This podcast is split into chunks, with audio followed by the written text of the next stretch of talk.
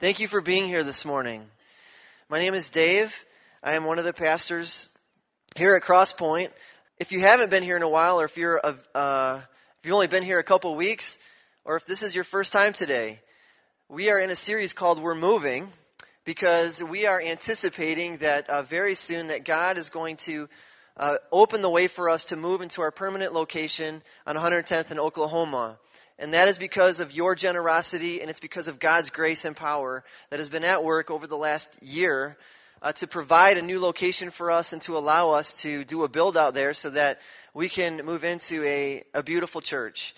And, and we're really excited about that.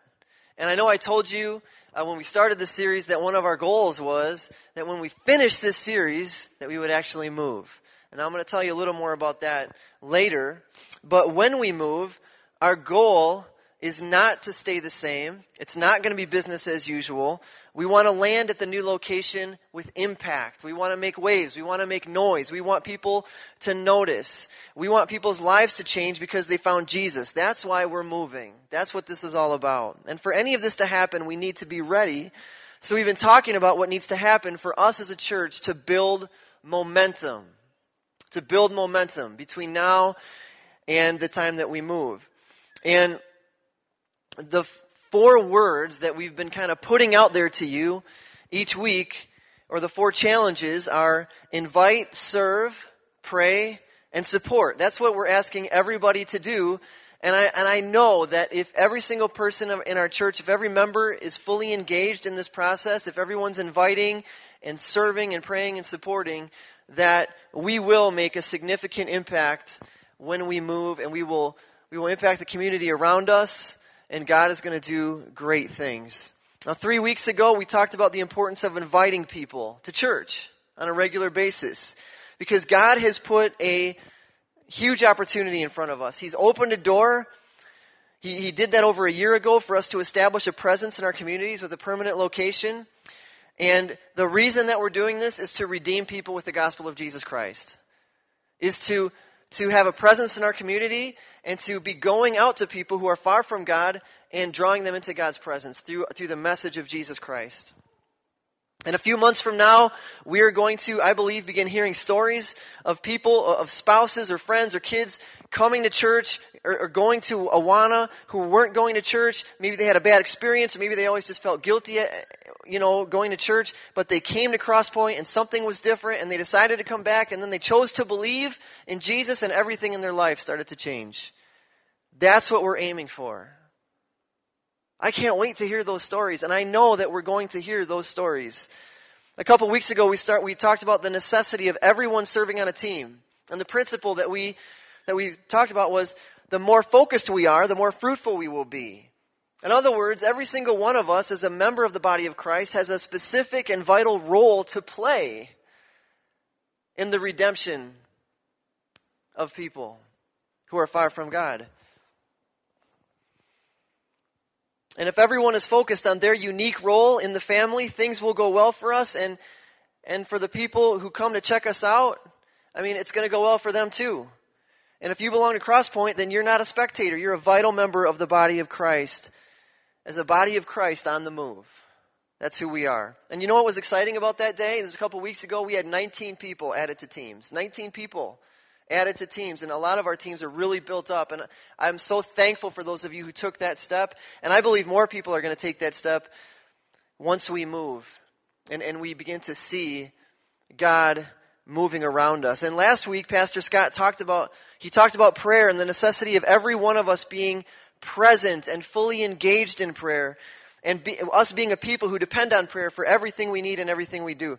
Now, here's what I want to tell you is inviting people to church as important as it is, it's, it's important, it is, it's important to us being successful.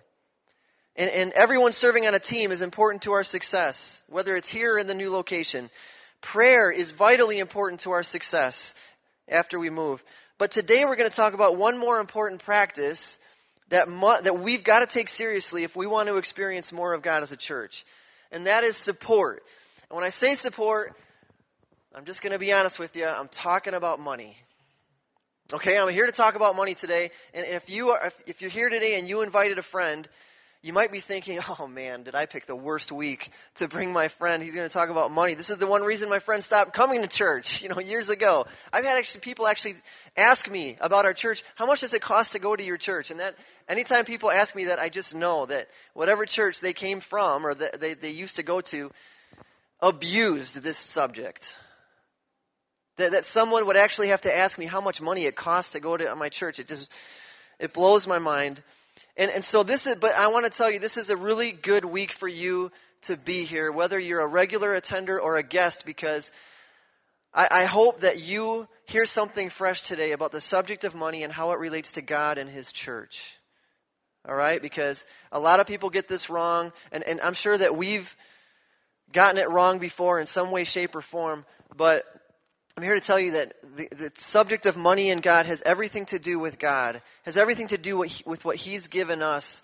And nobody should feel guilty, okay, because of how much or how little they've given. That's not what we're here to do. And I want to start out with a, a verse from the book of Acts because we've been looking at the book of Acts a lot and how much momentum the early church had. And this verse comes from Acts chapter 4 when the early church was experiencing explosive growth and here is what the writer Luke tells us as sort of a summary of what's going on in the early church at this time, which was a, several thousand people. In Acts chapter 4, verse 34, he says, There was not a needy person among them. This is thousands of people from all different economic status. There's not a needy person among them, for as many as were owners of lands or houses sold them and brought the proceeds of what was sold and laid it at the apostles' feet, and it was distributed to each as any had need. That sounds pretty radical, doesn't it? Now, what you do with your money and possessions, we know this, what you, whatever you do with your money says a lot about who you are as a person.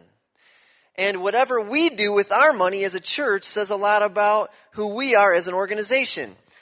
And when people in, in the first century saw this new movement called the Way, treating their money and possessions like this, it stood out. People were attracted to this. Why do you think that the message about Jesus was gaining momentum? Why do you think that when the apostles were testifying to the resurrection of Jesus, it was with power? Right? It wasn't just the miracles, it was because these early followers of Jesus treated their money and their possessions as, as though it all belonged to God. They didn't even treat their stuff as if it was their own. Their attitude towards their money and possessions allowed them to keep up with the needs of the many, many people, hundreds of people who were joining the church on a weekly basis. Now, let's talk about support this morning, and I want to be very specific and practical. Here's what we're learning about giving as a church. Most of us understand what I'm going to call level one giving. And here's what level one giving is it's giving directly to meet a visible need. It's giving your money to a specific organization to, or a specific group to meet a visible need. And we all love to do this. We hear stories of people in need and there's something inside of us that says, we gotta do something about this. I want to participate. I want to help. And that's, that's basically fundraising 101, isn't it? That's how it, that's how it happens.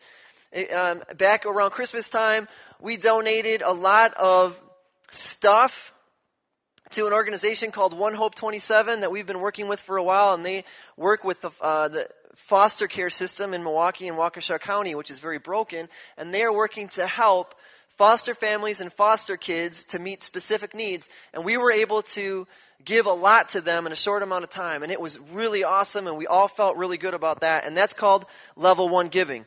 And I want, I want to tell you that we're going to continue to do this. We are, we are all about level one giving. It's very important. It's very significant and impactful. And I don't want anything I say today to take away from that. All right? In fact, after we move and get settled, we have some great ideas of how we want to do more level one giving.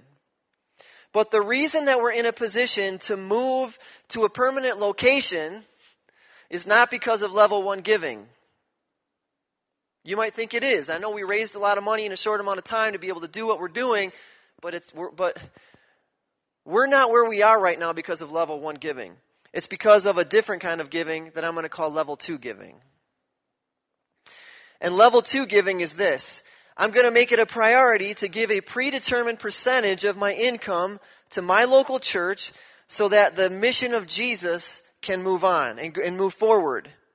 And so that the mission of the church, which is the mission of Jesus, can move forward. And that involves buying a building, hiring great staff, creating small groups, creating weekend services.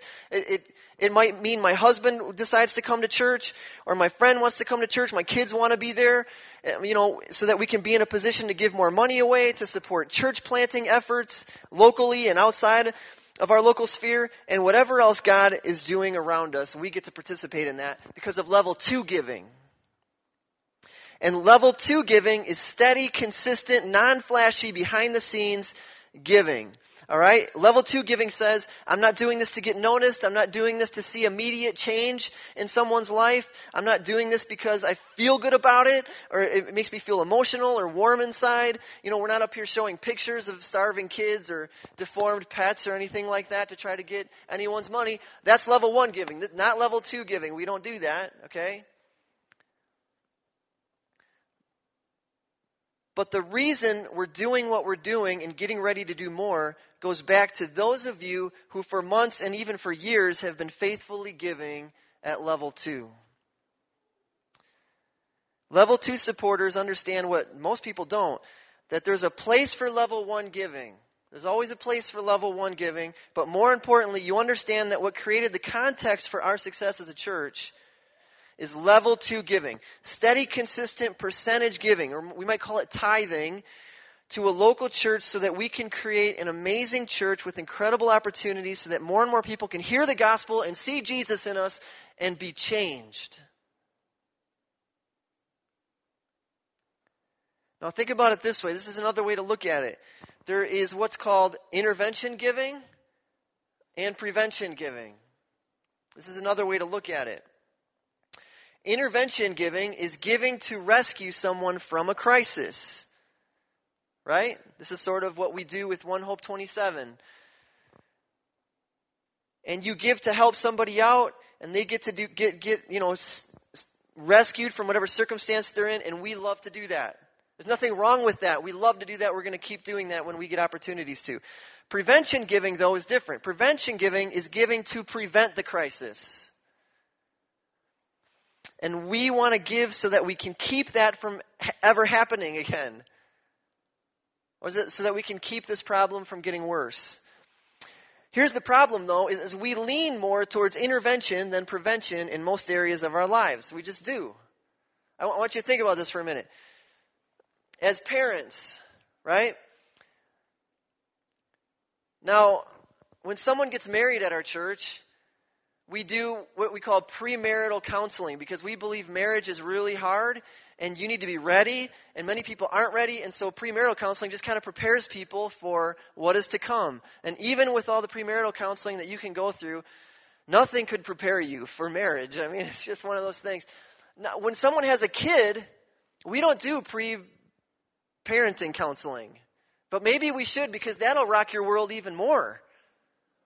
You know it just does. It, and parents, you know, there, there are there are ways to prevent some of the problems that parents have, and, and we can say we can point them to resources. Here's a great book you could read. Here's a great small group your family can be part of. It's a lot of hard work, but it'll save you a ton of heartache when your kids get older. If you would do this instead of this, or if you would begin to develop this habit and avoid these habits. And a lot of parents will say, you know what, we're okay. We don't need to read that book. We got this book over here. We'll, we'll, figure it out. You know, we have enough support. We're fine. We don't need any of that. We don't need to join a small group. We don't need the support of the local church, whatever. And then sure enough, you know, because, you know, people want to just, they do what feels right. They just do what feels right in most cases as it relates to parenting. You know, this is the way my parents did it. I don't want to do it that way. This, this way feels right to me. You know, there is, it, there is a lot of wisdom in the Bible as it relates to parenting.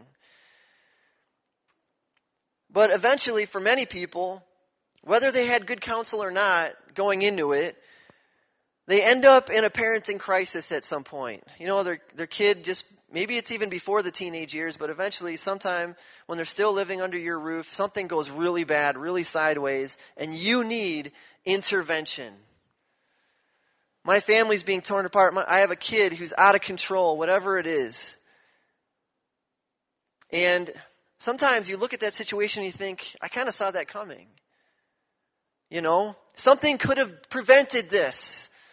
If only, you know, they would have taken so and so's advice. But we don't, as a, as a, generally speaking, as people, we don't do preventative maintenance well. We do intervention. You know, I want you to take my kid to a counselor and I want you to fix them. I want you to, you know, send them to this camp and, and take care of that. I can't deal with this anymore. You know, we do this with, with our health. We do this with our health. We don't take care of our bodies. We don't exercise.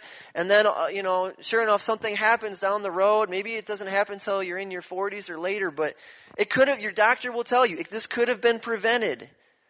And, and, and many people are like, well, uh, okay, I don't really care about that anymore. Can you give me uh, some medication to fix this? Just give me some corrective surgery. Just, let's just get rid of this. Just fix this. And your doctor says, you know, look, you can prevent this from happening in the, in the future here's what you got to do to change this, you know. But we tend to just, you know, want a quick fix. That's how we think. And unfortunately, we give that way many times. As a culture, we lean towards intervention giving, not prevention giving. Now, intervention giving or level one giving, it, it, it's emotional and the results are measurable. Right? In other words, you know, we see the children on the screen, we see the problem, we see the needy people or whatever it is, and, and someone gets up and tells a story and everyone cries and, you know, we feel compelled to give. And it's also measurable because we can say, hey, you know what, as a church, we gave away, you know, 50, 50 of these bags to this organization, or we gave, we, we fed so, so many families. And that's great. We love doing that. But prevention giving is none of that. It's not emotional and it's not measurable, but it's way more powerful. It's way more powerful. Let me ask you a question. Would you rather give to an organization that prevents sex trafficking or to give to an organization that rescues women and girls from sex trafficking? What would you rather do? That's really not a fair question, is it? We want to do both. We want to do both. We should do both. If I showed you a picture of a little girl who was, you know, stuck in, or in, in a, a slave, of course we want to rescue her. She needs to be rescued. And I would want to give to that.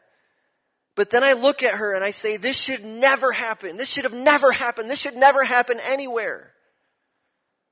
How can we prevent this from happening? And the problem is, you know, you can't really measure what has been prevented. And when you give to a great church, it's preventive giving. And here's what I mean by a great church. A church that is devoted to the whole counsel of God in the scriptures. A church that is centered in the gospel of Jesus. A church that is developing leaders. A church that is on mission. A church that cares about kids, that cares about students, that cares about singles, that cares about marriages, and that loves people. A church that is present in the community, seeking the welfare of the city. A, a, church that doesn't gather to play around or give people a dose of religion. A church that's fully committed to proclaiming and living out the gospel of Jesus. That's a great church. And what kind of power does a church like that have? What is that church preventing? Here is what we can't measure. We can't measure the number of divorces that won't happen. We can't measure the number of families that are, will be torn, could have been torn apart. We can't measure the teenage women that won't become pregnant. We can't measure the number of students that won't go down a path that will cause years of damage to their lives. We can't measure the number of children who won't be abused or the number of people that won't, won't fall below the poverty line. We can't measure the number of people who won't become addicted because of our ministry. And all of you here who make it a priority to give a predetermined percentage, you know, those of you who tithe, you're paying for the school rental, the office rental, the electricity, the expenses for doing what we do every single week, you know, paying for the staff, all of the non glamorous, non emotional stuff that allows us to be the church that we are. And you have no idea the difference you've made because of the things you've prevented from happening. There are so many sad stories that will never be told because of your support. That's the power of level two giving. And here's another huge benefit of level two giving. The better we are at giving at level two, the more opportunities we'll have for giving at level one. The feel good stuff. That's just the truth.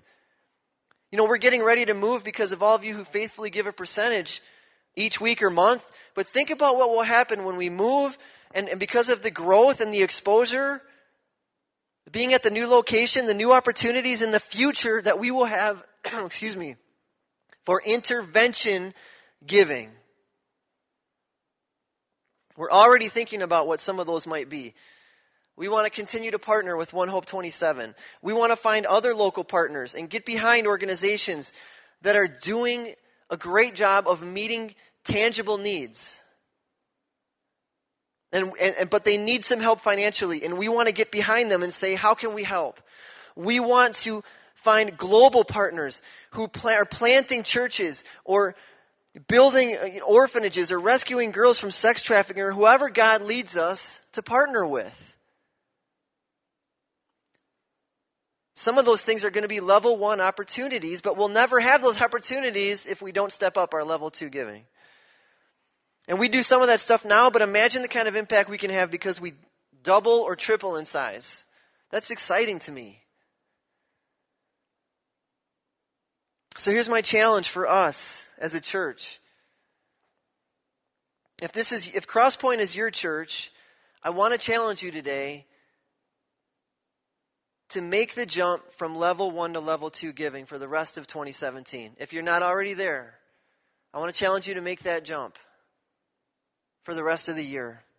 And here's how we teach giving here. We talk about kind of the priority for giving. It's very simple. Give, save, live. When you get your paycheck or you get your income, however it comes in, some of you don't get a paycheck. It's, you know, it's not the same every month or whatever, but this is the way we teach it. Give, save, live. First we give, we give God our first fruits, our best. We save a little for the future if we can and we live off the rest. But giving a percentage to God's kingdom first is the most important step. And it's the first step.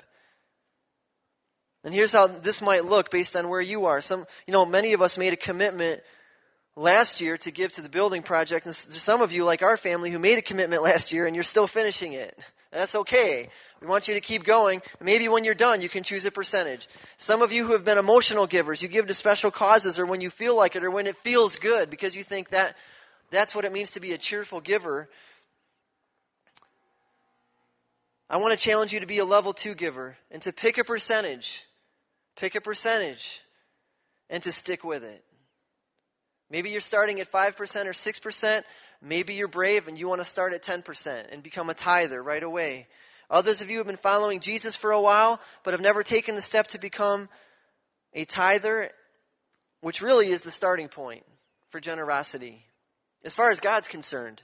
And I often get the question, you know, what is tithing? Or you might be thinking, all right, Dave, come on. Now, the New Testament, does, it, does the New Testament even teach us to be consistent percentage givers? Where are you getting this? The verse you read from Acts doesn't even support level two giving. All right, you got me. I guess I'll have to retract most of this sermon. Just kidding. Tithing, listen, this is important. Tithing is very simple. It's one tenth. It's math. Okay? Here's 10 singles. 10 singles. Tithing is taking one of these, and this is my level two investment every month. This investment, I believe, keeps families together. It keeps weak minded people from becoming addicts. It protects marriages. It develops leaders. It makes disciples. It helps start small, new small groups. It brings kids into safe and fun environments to hear and see the gospel of Jesus. This might start a new church someday.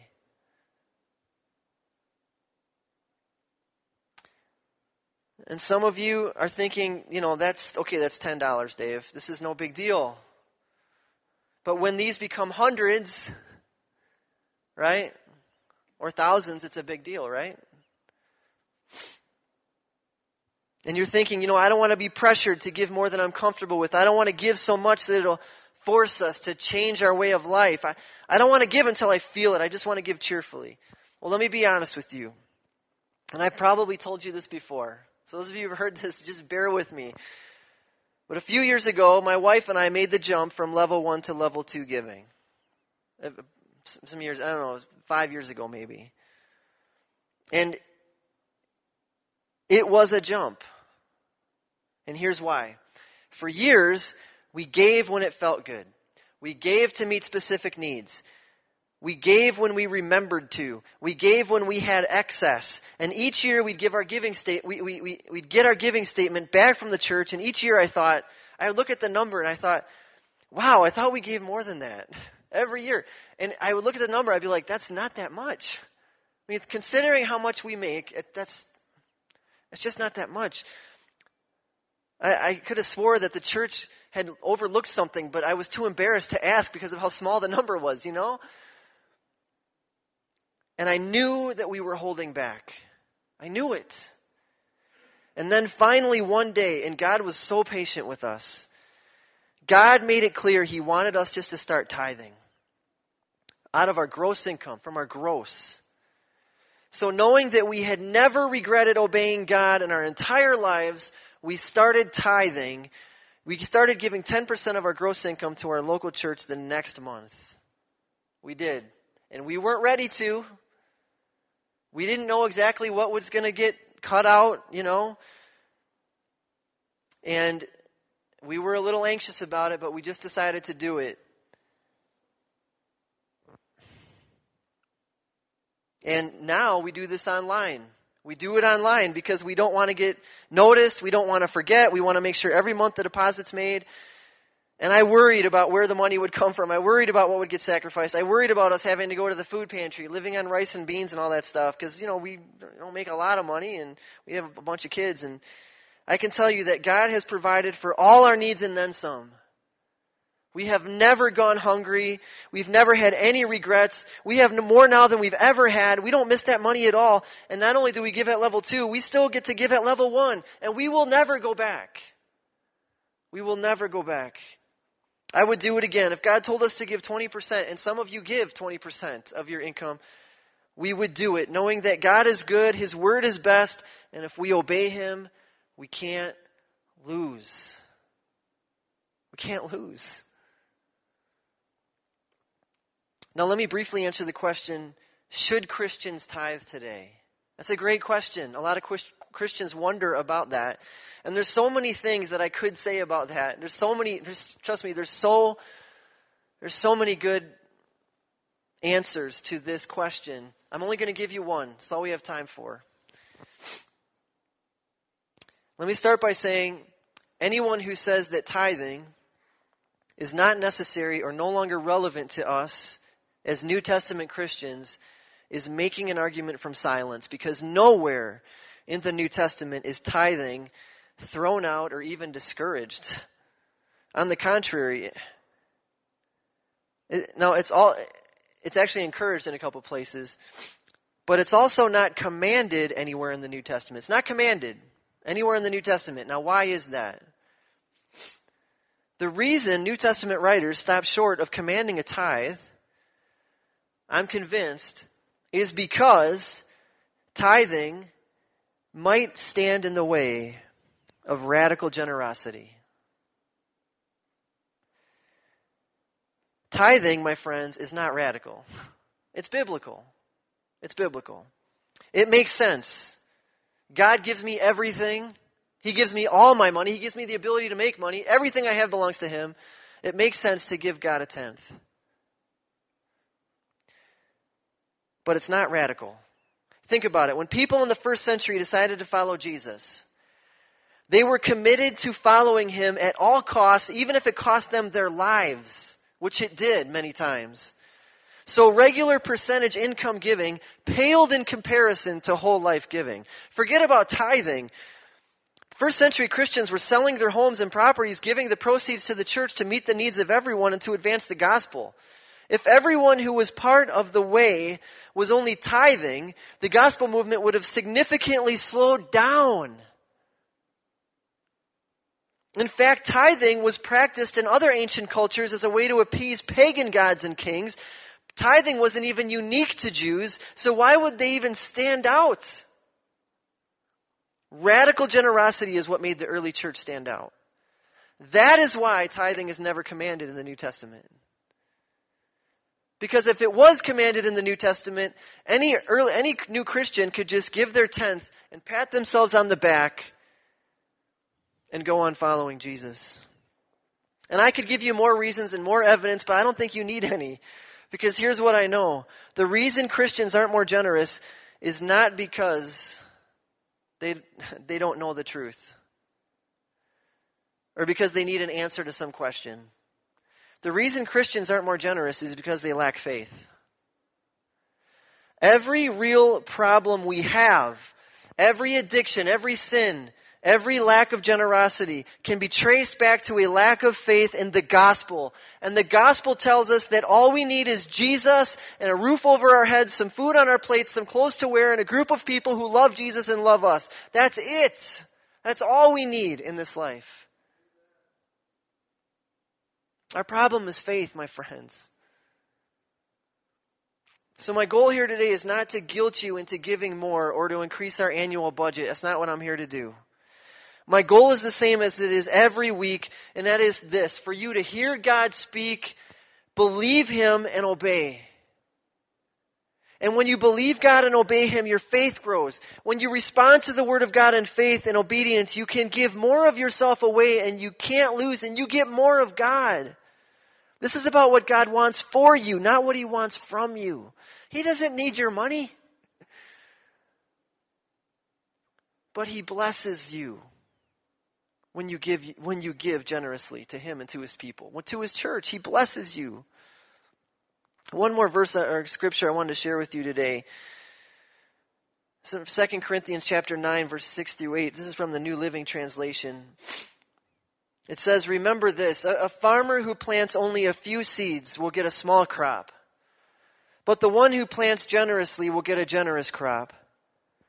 You must each decide in your heart how much to give, and don't give reluctantly or in response to pressure. For God loves a person who gives cheerfully. What, what gives us more joy than, than the gospel, than hearing the gospel, than remembering the gospel? And God will generously provide all you need. Then you will always have everything you need and plenty left over to share with others. So, in your handout this morning, there's a there's always a kind of a sermon insert here, and today the big idea says this: Let's not only give when it feels good, let's give because we know what God is capable of. That's really what I'm trying to get across here today. And at the bottom, we've been putting a big question as well the, at the bottom. And today it says, Am I a level one or level two giver? And what can I do to make the jump from level one to level two? And, and what will it cost us? And that's, that's all I'm asking you to ask. I, I would love for you to consider those questions today. You should count the cost and make a decision. I'm asking you to to be honest and count the cost and make a decision. Is God really, does God really want me to become a percentage giver? What would that look like for us as a family? I'm just asking you to wrestle with those questions today in the presence of God and ask God what He would have you do.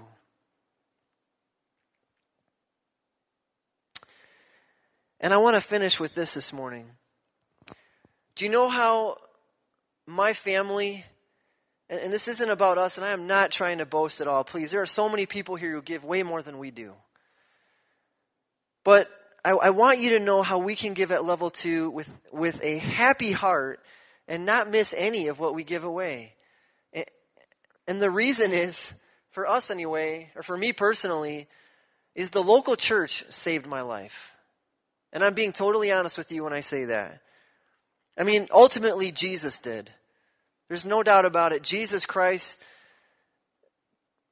opened my eyes. He rescued me from a life of sin and death. He sent His Spirit to dwell in me. But that wouldn't have happened if it weren't for the local church.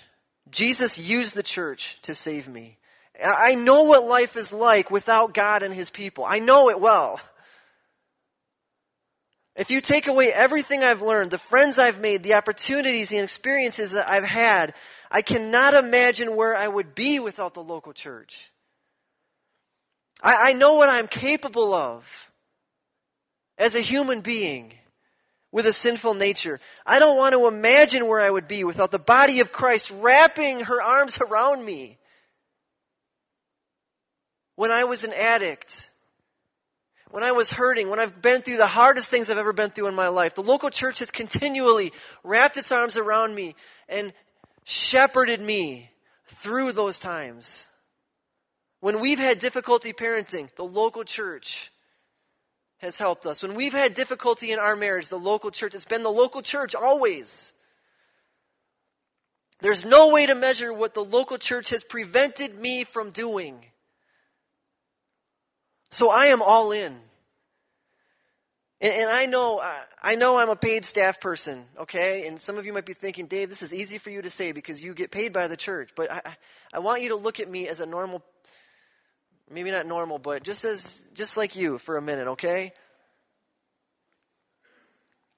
Because we were we've been tithing whether I was on staff or not. That has nothing to do with it. So please don't discredit what I'm about to say. As a church member, okay, just like you, I'm a church member. I have no more value than any of you. As a church member, I am not just here to offer my time, to offer my talents, to offer my prayers and, and emotional support. I will always and we, Vicki and I, will always support our local church with our money and not just a little bit because the local church has saved us. And I just want more of you to join me and my family and so many others who are already doing this. Let's not simply be intervention givers. Let's be prevention givers. Let's give because we know what God is capable of. Let's do something so extraordinary that it gets the attention of the people in our community so that when we move and they look over at our, you know, they look over what's going on and what we're doing and when they see us, when they, when we go to their door or see us in the community, like, what's going on over there? How do you guys give so much away? How can you support this? How, how did you build that? Who's bankrolling that place? And we can say, we all are. Nobody's bankrolling this.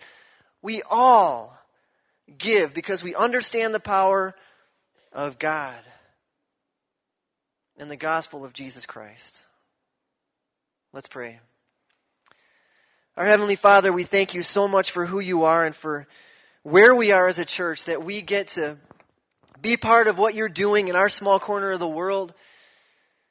And we ask that you would help us, God, to follow you as we give more and more of ourselves away, as we give more and more money away, more and more of our time and our talents and our love and support.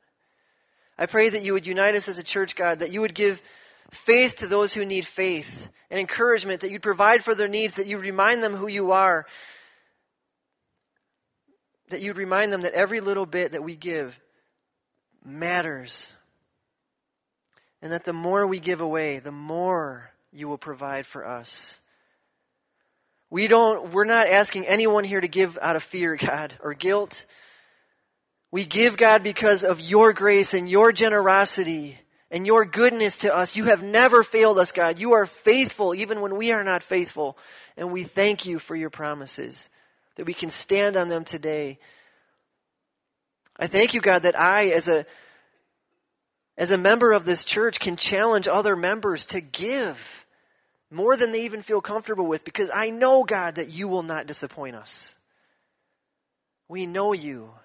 We know what you're capable of. You've said that you can do far beyond what we ask or imagine. So, God, we ask you today to take whatever we give and to grow your kingdom through us, to make your name great, to rescue people who need Jesus in their lives, to bring them into the church, to adopt them into your family. God, make us faithful. Help us to act in faith today. And we give you all the glory. It's in Christ's name. Amen.